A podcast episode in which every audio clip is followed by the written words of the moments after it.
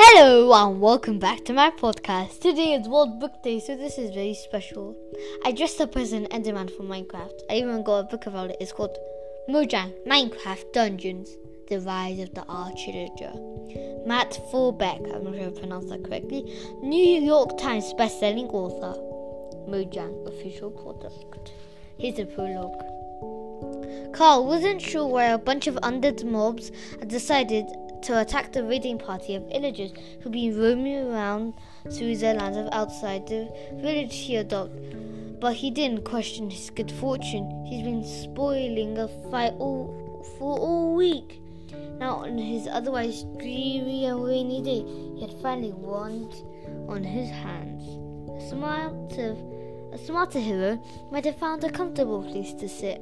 Any clear stretch of grass or even a convenient tree stump would do, and might have watched the entire battle unfold in the clearing before the hill on which he stood. It would have been easy to just let the two sides fight it out, wasting all their energy on each other in the end. There might only have been a few foes left over to take care of, or maybe to watch just one off. But Carl was a man of action action. A hero in his own mind?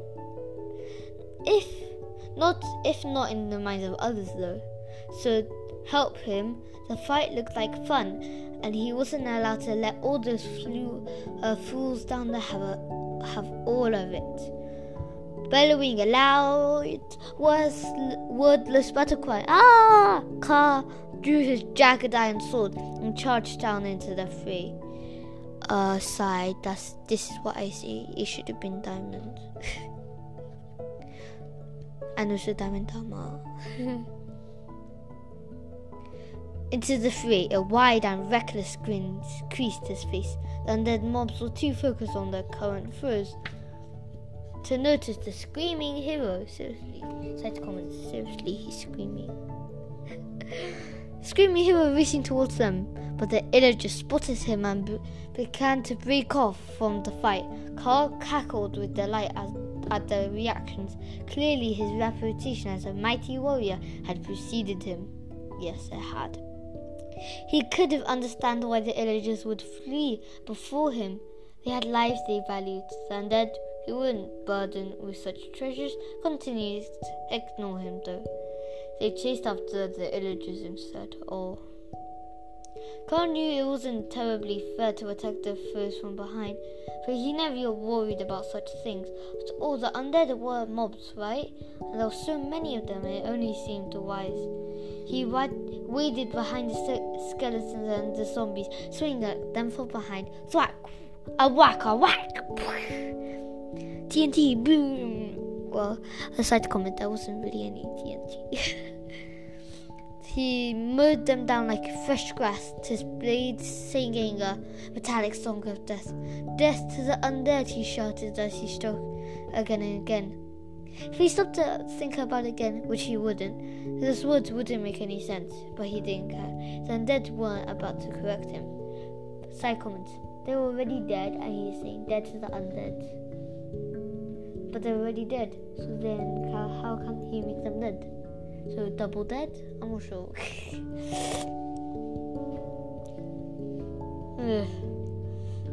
Carl smacked the nearby skeleton, knocking it into a pile of bones with a single swing of his sword. Side comments. It must have been a crit. Knocking it into a. By the way, that is not the. The knocking is not a side comment, but now this is a side comment. So I think the side comments is when I'm whispering, kind of. Uh, he stopped to shade his eyes from the rain and watched out its bl- blouch. I'm not sure how to say that. Sorry.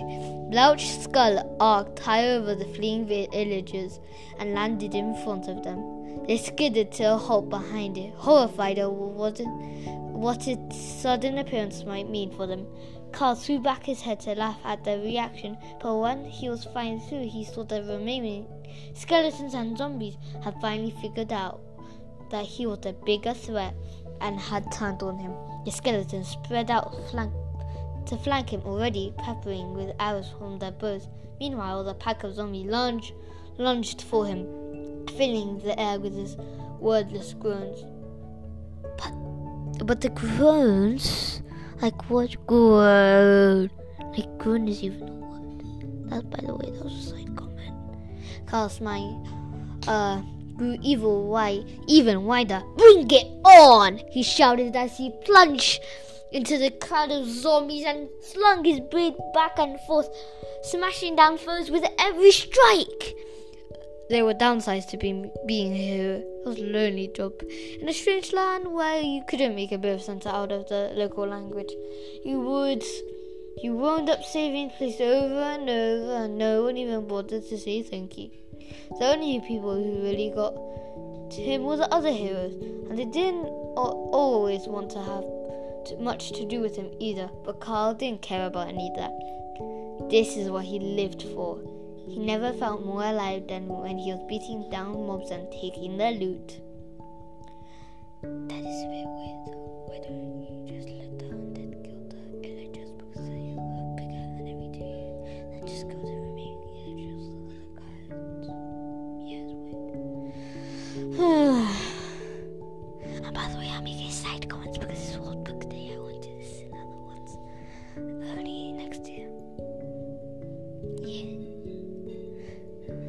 Early. The zombies crowded so thick around Carl that they couldn't all get him. Despite this, the skeletons kept shooting at him, planting arrows into the backs of the zombie pals. Seriously. But why would they shoot if they're just gonna kill their zombie pals? And, it, and other zombies even their pals? Weird. Uh, Carl spun about like a top, hacking away with his sword in every direction. Zombies fell away from him, toppling like saplings before an axe. Few of them managed to lay a rotten finger on him, and even those glanced off his armor, leaving him unharmed. As the crowd of groaning zombies around him thinned, a arrow finally made it through his melee and caught him onto the soldier.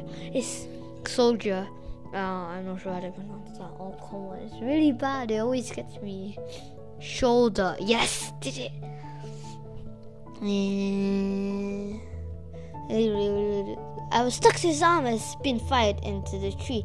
The tip of it had punched, punch, punctured the iron and stabbed into his skin, although not much farther. The magnitude of the in- injury didn't matter to Carl. The fact that he'd been damaged or made him seem red. Hey, he shouted at the skeleton, that hurt. Of course that hurt. Furious, Carl put down the last zombie with a few quick blows, turning his attention to the skeletons. You'll for that, he told, with your bones.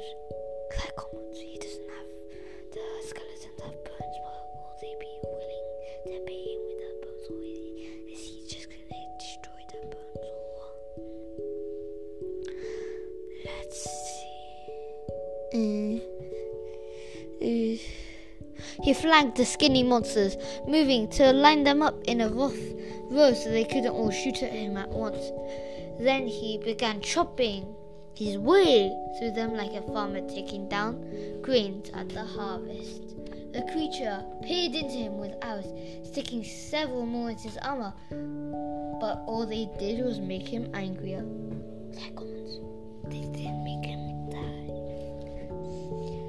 Fight, fighting skeletons was supposed to be fun for him, not dangerous, as the last bony beast fell before his mighty blade. Second, he should use a bow as well. Carl let loose a howl of triumph and spun around to see who else might want a piece of him. His eyes fell upon an ha- hapless villager who had turned to face him, their weapons out and ready. Apparently, they found their courage to defeat the undead of the undead. They were too witless to shiver at his approach. Those with any brains in their head would have fallen to their knees and begged him for mercy, but these nomadic creatures actually charged at him as if they stood a chance. The ridiculousness of the moment brought a laugh to Carl's lips once again. The anger he felt at the skeletons faded away as he roared with delight as he threw himself and his sword against the incoming illagers. But before he could reach them, though one of the illagers in particular short, short one with massive nose, raced forward, spun about, and shouted something in his compatriots. He seemed to be pleading with them and so show some sense, something that Carl had long decided wasn't worth bothering when it came to such people. They would listen, Carl said to the little illager, even though he knew no one could understand him. They ne- never do. If the imp wanted to keep his buddies from trying to take off Carl's head, well, he wasn't gonna stop him. But he, but he wasn't gonna lower his sword either. The little guy gibbered something along his barbaric language, begging to the other to see reason, to be swayed by the power of his logic, emotion, and words. Carl marveled at the way he would he would have he spotted a two-headed pig roaming around the village. Amazingly, but really going to make a difference. In the end, he was still gonna whack it with his sword. Properly. The other illagers listened to the little guy for a moment, but they steamed at him, clearly unhappy for whatever he was blast, duck, da, about. The little guy rose, rose almost to a squeak as he reduced himself what Carl could only intercept as actual begging. It ended when the illager standing right in front of the little guy reached out and smacked him on the side of the head with the flat of his sword. That put a sudden end to the squeaking. The little guy and the little guy toppled right over, senseless before he hit the ground. Before the bigger illager could even call for attack, Carl took him out with a sharp snap with the blade. He recognized the fight starting when he saw one. He wasn't gonna get caught flat-footed. It's on! He shouted at the illagers as he bowled into them, knocking over like bowling pins. It's on! Over the course of the next few minutes, uh, Carl systematically took down each of every one of the illagers. Some of them fought well, most of them didn't. Some of them tried to flee. He didn't let them. In his experience, if he allowed them to get away, they'd only come back to bother him later, or torch their village, or annoy him in some other way. The only good ways to make sure make sure that didn't happen was to get rid of them for good. He might have felt bad about it, but they were the ones who attacked him. Even he saved them from all those undead mobs.